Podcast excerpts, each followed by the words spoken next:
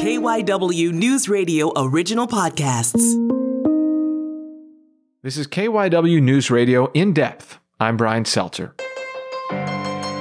Omicron is here in Philadelphia, and a lot of people have questions about it. How the region's doing? What are the reactions to this new variant? How are hospitals holding up? Things like that. So every once in a while, when there's something important to talk about, we ask reporters at KYW News Radio to join us for a Twitter Spaces chat to break down what people should know, which is exactly what we did today. So pop in your AirPods, put on the beats, crank up your speaker, whatever it is, and check out our conversation recorded as a podcast with me, Pat Loeb, Jim Melwert, and Tim Jimenez. Enjoy. People out there, thanks so much for hanging out in yet another KYW News Radio Twitter space chat. I'm Brian Seltzer. Really pumped to have Pat Loeb, Jim Melwert, Tim Jimenez, some of our other KYW News Radio peeps in the room with us as we look back on what I think, I mean, obviously it's been like nonstop for almost two years with COVID updates and COVID news, but I feel like there was uh, different twists and turns and a lot of different things that happened this past week. Um, so why don't we go around the room? We'll go Pat, Jim, and Tim, and uh, kind of give your headline of the week for what you cover respectively, your respective beats, your headline, your big takeaway for the week on the COVID front. Uh, okay, well, you know, cases keep rising again in Philadelphia. It's very disturbing. Um, the city is looking at some additional steps. So stay tuned for that. They're going to announce them early next week. I don't know exactly what they are. They don't know exactly what they are yet, but uh, something, something is coming. Similarly, cases up uh, across the suburbs, uh, hospitalizations compared to a year ago, uh, not seeing uh, a rise. They're actually about a third of, of what they were uh, a year ago. Uh, and a lot of the focus in the suburbs, especially in school districts, is on the uh, PA Supreme Court, which is deciding uh, what should happen with the Pennsylvania requirement that everyone in schools wear masks. Uh, that the, the, Supreme Court heard arguments earlier this week, and they will decide that's going to expire anyway in January. So school boards are going to have to go through what they went through over the summer and determine uh, what their mask policies will be. And we saw how fun that was uh, over the summer. Tim, anything stand out to you from? I feel like you have such a, a diverse set of things that you cover, but I know that you were on it earlier this week uh, and a couple weeks ago as well. Anything jump out to you? Uh, yeah, uh, at the airport earlier this week because of the new requirement that you have to show proof of a negative COVID test result within a day of traveling into the United States. Uh, this is in response to Omicron. It used to be 72 hours, but uh, now it's a day. And, and it's important to note that the CDC is saying they're not giving that 24 hour period because they want to provide a little bit of flexibility here. So uh, they gave the example if your flight is 1 p.m. on Friday, you could board with a negative COVID test result uh, that was taken the day before, so Thursday, that that would be considered to be okay. Uh, so this, you know, it doesn't matter whether you've been vaccinated or not. Uh, it doesn't matter, uh, again, if you're American citizen or not. Uh, when you fly into the United States, you have to have this negative COVID test result within a day, and uh, you know that's something new. Anyone two and up has to go through this. And you know, you think about if you're overseas, you really have to, I would guess, you know, I haven't done this, but you have to study up on what, you know, what's testing like there when your destination. Then what's that going to be like when you head back to the United States? So that's a little complicated, I think, but uh, it's just something that I guess we're having to live with right now. Tim, do those tests have to be a PCR test or is a rapid, will a rapid test do? Yeah, rapid tests are good according to the CDC. And uh, one thing you can do, I guess, let's say you're here in the U.S. and you're traveling out outside of the country, maybe bring a few of these at-home tests with you if you can find them uh, that might be a decent idea. Uh, so then you just have to show proof uh, that you did take the test over there, and then you can bring it to uh, the airline. Uh, the airline's the one that, that has to uh, verify all this. It's crazy because to me it seems like in certain parts of the area, at least here in Philadelphia, it's difficult enough to find a place to get testing or to find even at home tests. So I, I, can't even imagine, like you said, Tim, what it'd be like trying to figure out how to do it in a foreign country. If people speak a different language, that is definitely an intriguing dynamic to this whole thing. Yeah. And also, if you've tested if you have had COVID before, you can still test positive for up to, uh, I think they say, uh, what is it, 90 days? Uh, so it, you know, that could throw a few wrenches in, but they say you have to show proof that you recovered from it, that, uh, that uh, you've signed, you got signed off by a doctor or a public health official that you've gone through isolation and that uh, you're okay. That you, yeah, but that's something if you have tested positive before and you do continue to test positive, you have to show proof uh, that you recovered from COVID. So that's another wrinkle to this whole thing too. This time last week, it felt to me as if Omicron was on the front of everyone's mind, that it was still viewed as this emerging thing, this emerging threat, possibly. We didn't know a ton about it. But then this past week, we got some news about some developments on that front, how some of the vaccines and the boosters perform against Omicron.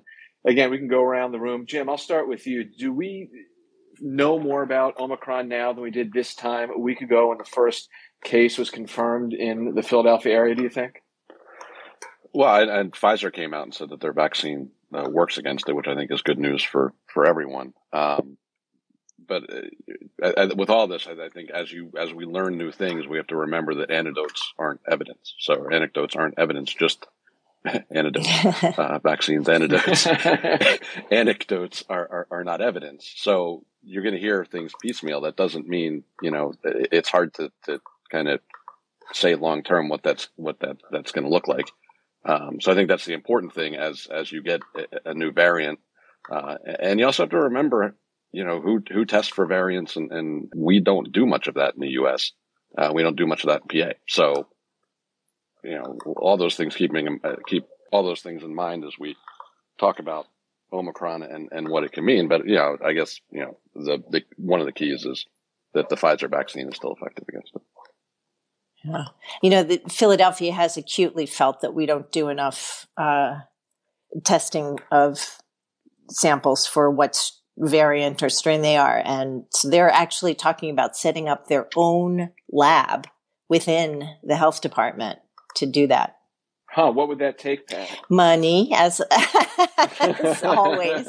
of course. But yeah, the, but they're looking at the budget to, to figure out how to do that because, you know, they, they think it's really important to understand what's driving this, this increase that we're seeing right now. For my own and sanity, I, I think, I, go ahead, Jim. It's really important to, to note that it's hard to say that Delta caused the surge. Like the surge happened because seasonal and we come together and we get indoors.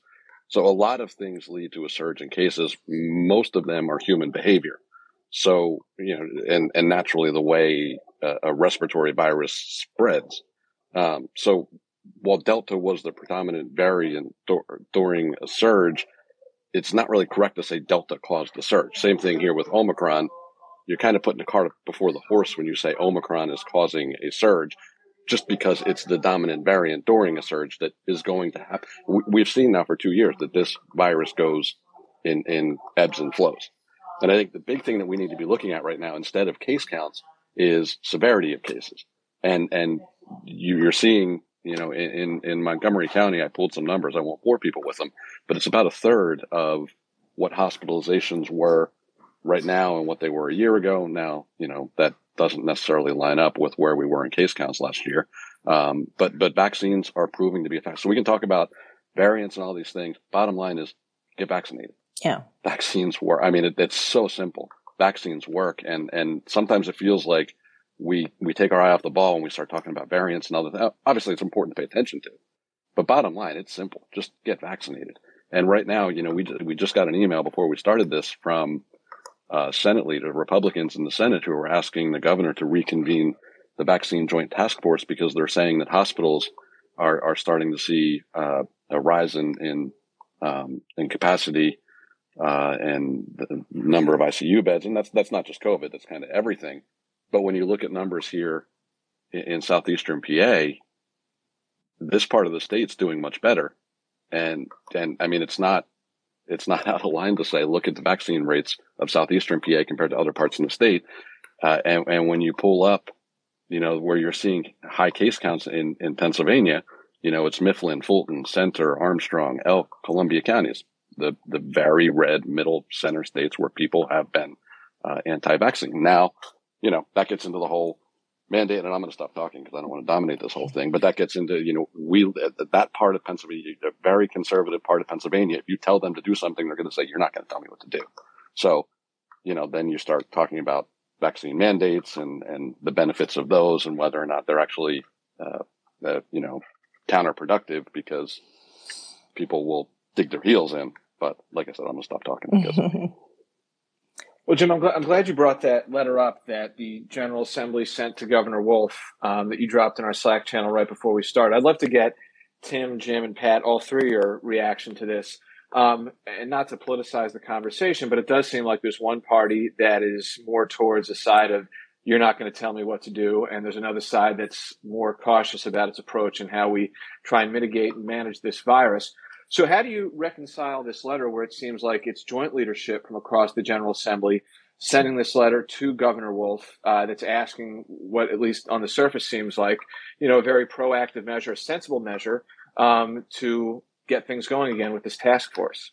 Well, this letter, this is Republican leadership in both the House and Senate. That's it's it's it's the the four Republican leaders from from the House and Senate who are asking uh, for this. So I, I think that's noteworthy. I think that's yeah. You know, that that you have Republicans saying, look, we got to do something in Pennsylvania. But I, you know, and, and I don't know. I think Republicans, maybe conservatives, may be more likely to dig in their heels to a amendment. But I think that there are a lot of uh, a lot of people across the board who will, if you tell them to do something, their natural reaction is going to be like, "I'm not doing it. You can't tell me what to do," and that's you know unfortunate in, in this case, perhaps, but it's also kind of you know, in, in the American value for better or worse. Yeah, but we've had the vaccine for a whole year now. So I think the people that were going to do it voluntarily have done it. And it's just not fair to them to let other people get away with not doing it. I mean, yeah, the efficacy. Well, see, I would flip that on its head. I would flip that on its head and say, hey, look, vaccines out there. You know, it's it's available for everyone five and up if you're not going to get it, it's on you, and we're just that's it, it's it's your problem now. Mm-hmm. Tim, what was the scene like at the airport earlier this week? Were people um, upset, frustrated with some of the travel restrictions? Was it scramble mode? People trying to figure out what to do? Because I think that scenario that you painted earlier, like, hey, what if I'm overseas and these restrictions uh, were handed down, and now I've got to try to get back into the country? Um, if I were in that situation, I would be uh, at minimum freaked out, um, at most like going completely nuts trying to figure out what to do. yeah, I, I, didn't get a chance to talk to anyone coming off an international flight. Didn't line up with the time I was there, but uh, being there a few weeks back, uh, day before Thanksgiving, people were so happy to be there. Uh, to be traveling somewhere to spend Thanksgiving with their family members who they haven't seen in quite a while, maybe a few years. Uh, so, and this is obviously, this is before Omicron became a thing that we all knew about. Uh, so maybe, I don't know how much that would have changed their opinions had that, you know, we found out about Omicron, you know, a few days before Thanksgiving, for example. Uh, but people were really excited to get out. Uh, they were really excited to, to, again, spend the holiday with their family members. And then, of course, the upcoming holidays as well. They're excited about, I can't help but put myself in their shoes and thinking about some of the complications in coming back home. Pat, can I put you on the spot? If we, I was going to ask everyone to perhaps share a, a, personal experience with COVID, whether it's just people you know or scenarios you've observed from your personal life. But can I put you on the spot with that? Sure, sure. Share what you went through. Yeah, I had a breakthrough case, uh, so probably Delta. Um, I didn't get a booster, just you know, because I felt protected with two shots, and uh, then we went to a, a, large event, which was the New York Marathon. Um, my daughters and I went to cheer on my husband. My husband did get a booster. And at the end of the day, uh, apparently my daughters and I, all three of us, unboostered, had gotten COVID and my husband did not. So I'm a big believer in boosters. And, but then I thought, but now that I've had it, I can put off getting a booster for a few months, right? Because I must be immune and now the Omicron variant. So I am going to get a booster this week. Crazy. And I know that you've been kind of like working the last couple weeks just to get back to, to feeling how you were before the breakthrough happened. Right? Yeah, no, I, I couldn't breathe for, I mean, you know, it just seemed to never end, although I was testing negative um, from 10 days after, just like the, the general model is that COVID was gone, but my immune system was so whipped that I got something else. And so it's been like continual.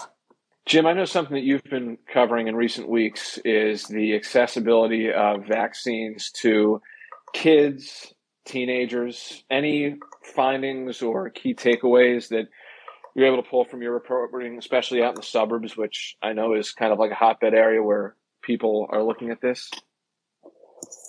Yeah, I, I, don't have any hard and fast numbers. I probably should have done a little research with the state. I don't know how much they break it down, um, but but just anecdotally in in the circles that I'm in, I know people were very excited. You know, I have I have a, a seven and an eight year old, or excuse me, a six and a seven year old, and uh, in that age range, I know people were were were very excited to to have that have the vaccine available to those kids, and just kind of a, a sigh of relief now. Uh, you know, my my to have their have got their second shots the day before Thanksgiving, and you know, like they're they're on swim teams and just being around other parents. I know it's just uh, you know a, a, relief there um, that, that you have the uh, the availability of, of vaccine um, and, and just everything else that it that it helps to do.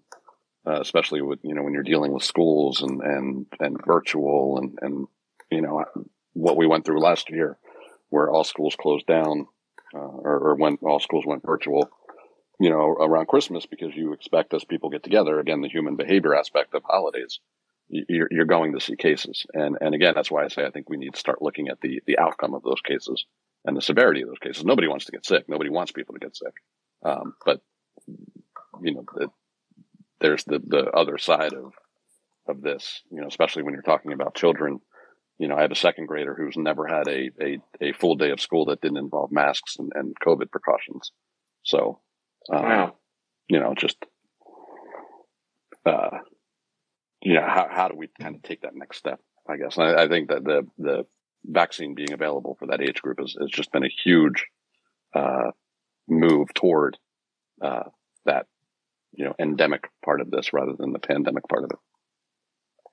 Tim, I know you typically cover the news of the day for the station. Um, as you look back over the last 12 months, has there been anything that's changed from just, you know, your observations of the general rhythms day to day of the city, of the region, um, for how people are handling this, living with it, um, trying to manage it as we head into possibly a third year of living with the pandemic?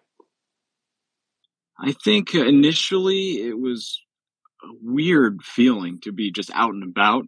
So we're talking about last March and the few months after that. And I think, uh, you know, it just felt weird and just scary because we really didn't know too much. And then I think as it's progressed since then, of course, that fear is, you know, is there are, there, it is certainly, uh, the, the pandemic is certainly something we should all be mindful of and, and do our best to help control. But I think as the months have gone on and here we are, uh, the second holiday season, in this pandemic world that we're living in that uh, more people are comfortable being out. And of course, that is a big part of that is because of the vaccinations, and that's been huge. So I think it's just been interesting to see how where we've come from since March of last year to where we are now. And the businesses that are back open, you know, the restaurants that are that are open, the weddings that are t- taking place. I was at a wedding a, a few weeks back, uh, 150, 200 people there. I was freaking out, honestly, internally. Uh, but uh, then we know the couple was was vaccinated and boosted, and and um, you know I guess the hope is that every you know a lot more people there were as well. But that's something to that it's still around, and it's something we're still thinking about. Um, as we begin to wrap this up, first of all, thank you to the peeps in the chat who are hanging out, listening to another one of our Twitter Spaces chats here from KYW News Radio. Big shout out to Tim, Jim, and Pat for joining us, taking some time out from their day to day coverage to talk about the latest about COVID and Omicron. Um, guys, we look ahead to 2022, next frontiers for COVID, what do you think the next layer of this story is going to be as we approach 2022? I'll start again. I think I think that the the transition from uh, the, pandemic to endemic, and and we've had this conversation several times, uh, you know, during this where where you know we got maybe got a little hopeful that uh, you know we might be turning a corner. Uh, and moving toward that uh, endemic side, but but at some point the the emergency part of this needs to end, and we need to to learn to live with it in the background. Uh, and and again, it, it, it's it's vaccine. You know, and Pat and I have had conversations in the past of you know are we spending too much time focused on boosters and should we instead be focused uh, focusing energy less on boosters and more on getting that first shot dr paul offit uh, from children's hospital is, is, a big proponent of focusing more on the first shot than the third shot um, not to say that there's not a benefit to boosters but you know it, it's really uh, it's, people need to get vaccinated i mean that's that's the way that that and and not just here in the us we need to be focused on other countries uh, making sure that they have access to vaccine and that that you know the information's there to encourage them to get. And otherwise, we're just going to be on this hamster wheel for you know an indeterminate amount of, an indeterminate amount of time. Yeah, we well, just need to get more people vaccinated. That's the bottom line. I think it's a false choice between boosters and first shots. There's plenty of vaccine available. We can do point. both. Yeah. fair point. And um, and uh, vaccine mandates work. I mean, we, I'm going to go back to something earlier that we were talking about, about whether people dig their heels in, maybe, but if your job's on the line, if your employer, some people will still not do it, but I mean, nothing would get those people to do it. If there are people on the edge who kind of, yeah, I'll get a vaccine, um, but I'm not going to make an appointment or go somewhere to get it. Um, if the, if there's a mandate from their employer, they'll go get it. And that, so I think, uh, you know, there's just got to be more mandates. I mean, kids before they go to school, they have to be immunized against measles, mumps, and rubella. Uh, rubella.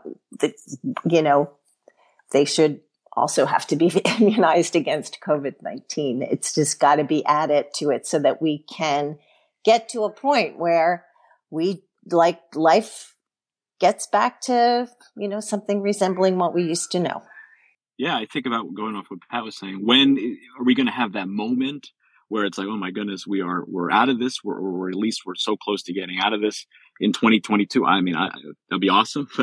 Who knows with everything that's been going on, uh, and, and, I think about also, um, you know, after our second shot, right? Okay, great, we're, we're protected, and then okay, we're going to need a booster six months later. What's going to happen six months from now? Uh, what's that going to look like in terms of waning immunity? You know, will that be a thing that we'll have to be concerned about?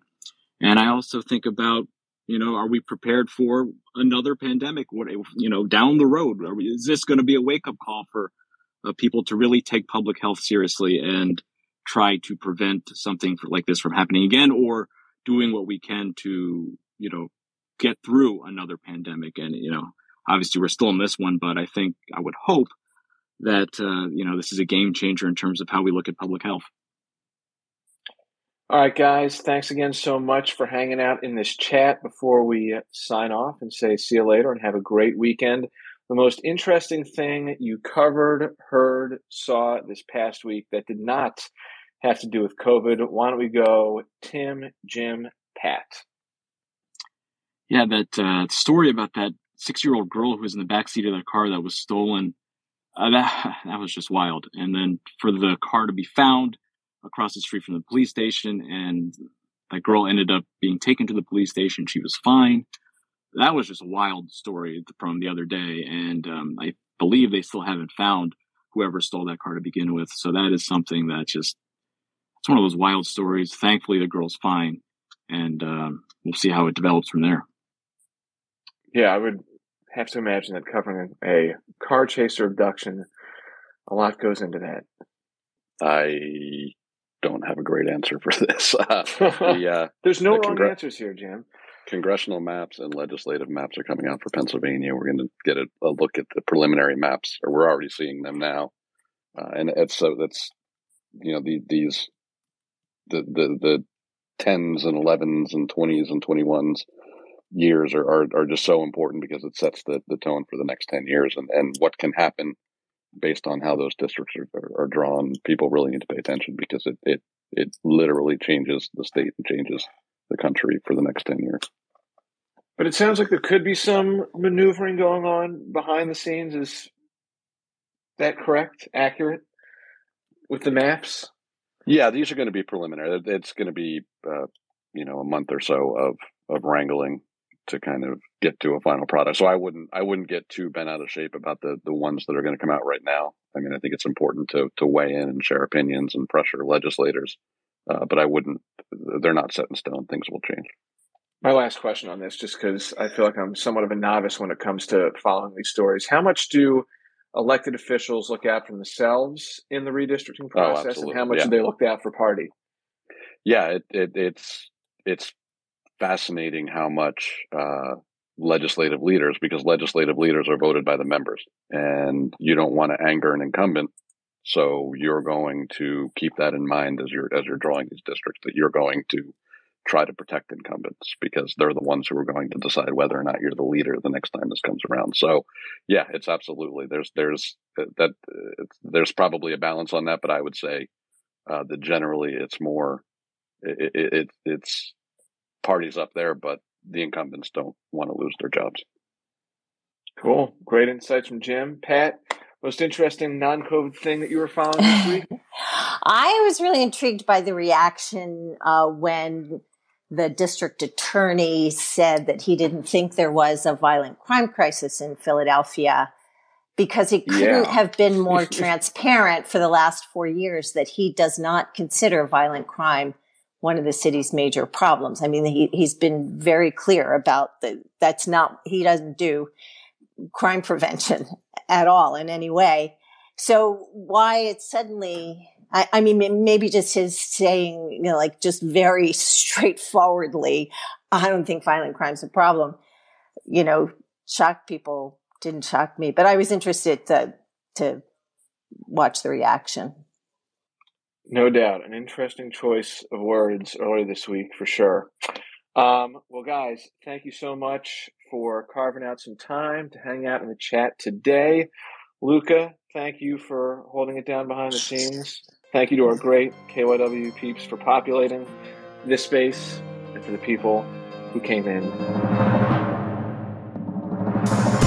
That's it for this episode of KYW News Radio in Depth. You can listen to the podcast free anytime on the Audacy app, and you can find it wherever you listen to your favorite shows. I'm Brian Seltzer, and we'll have another episode out soon.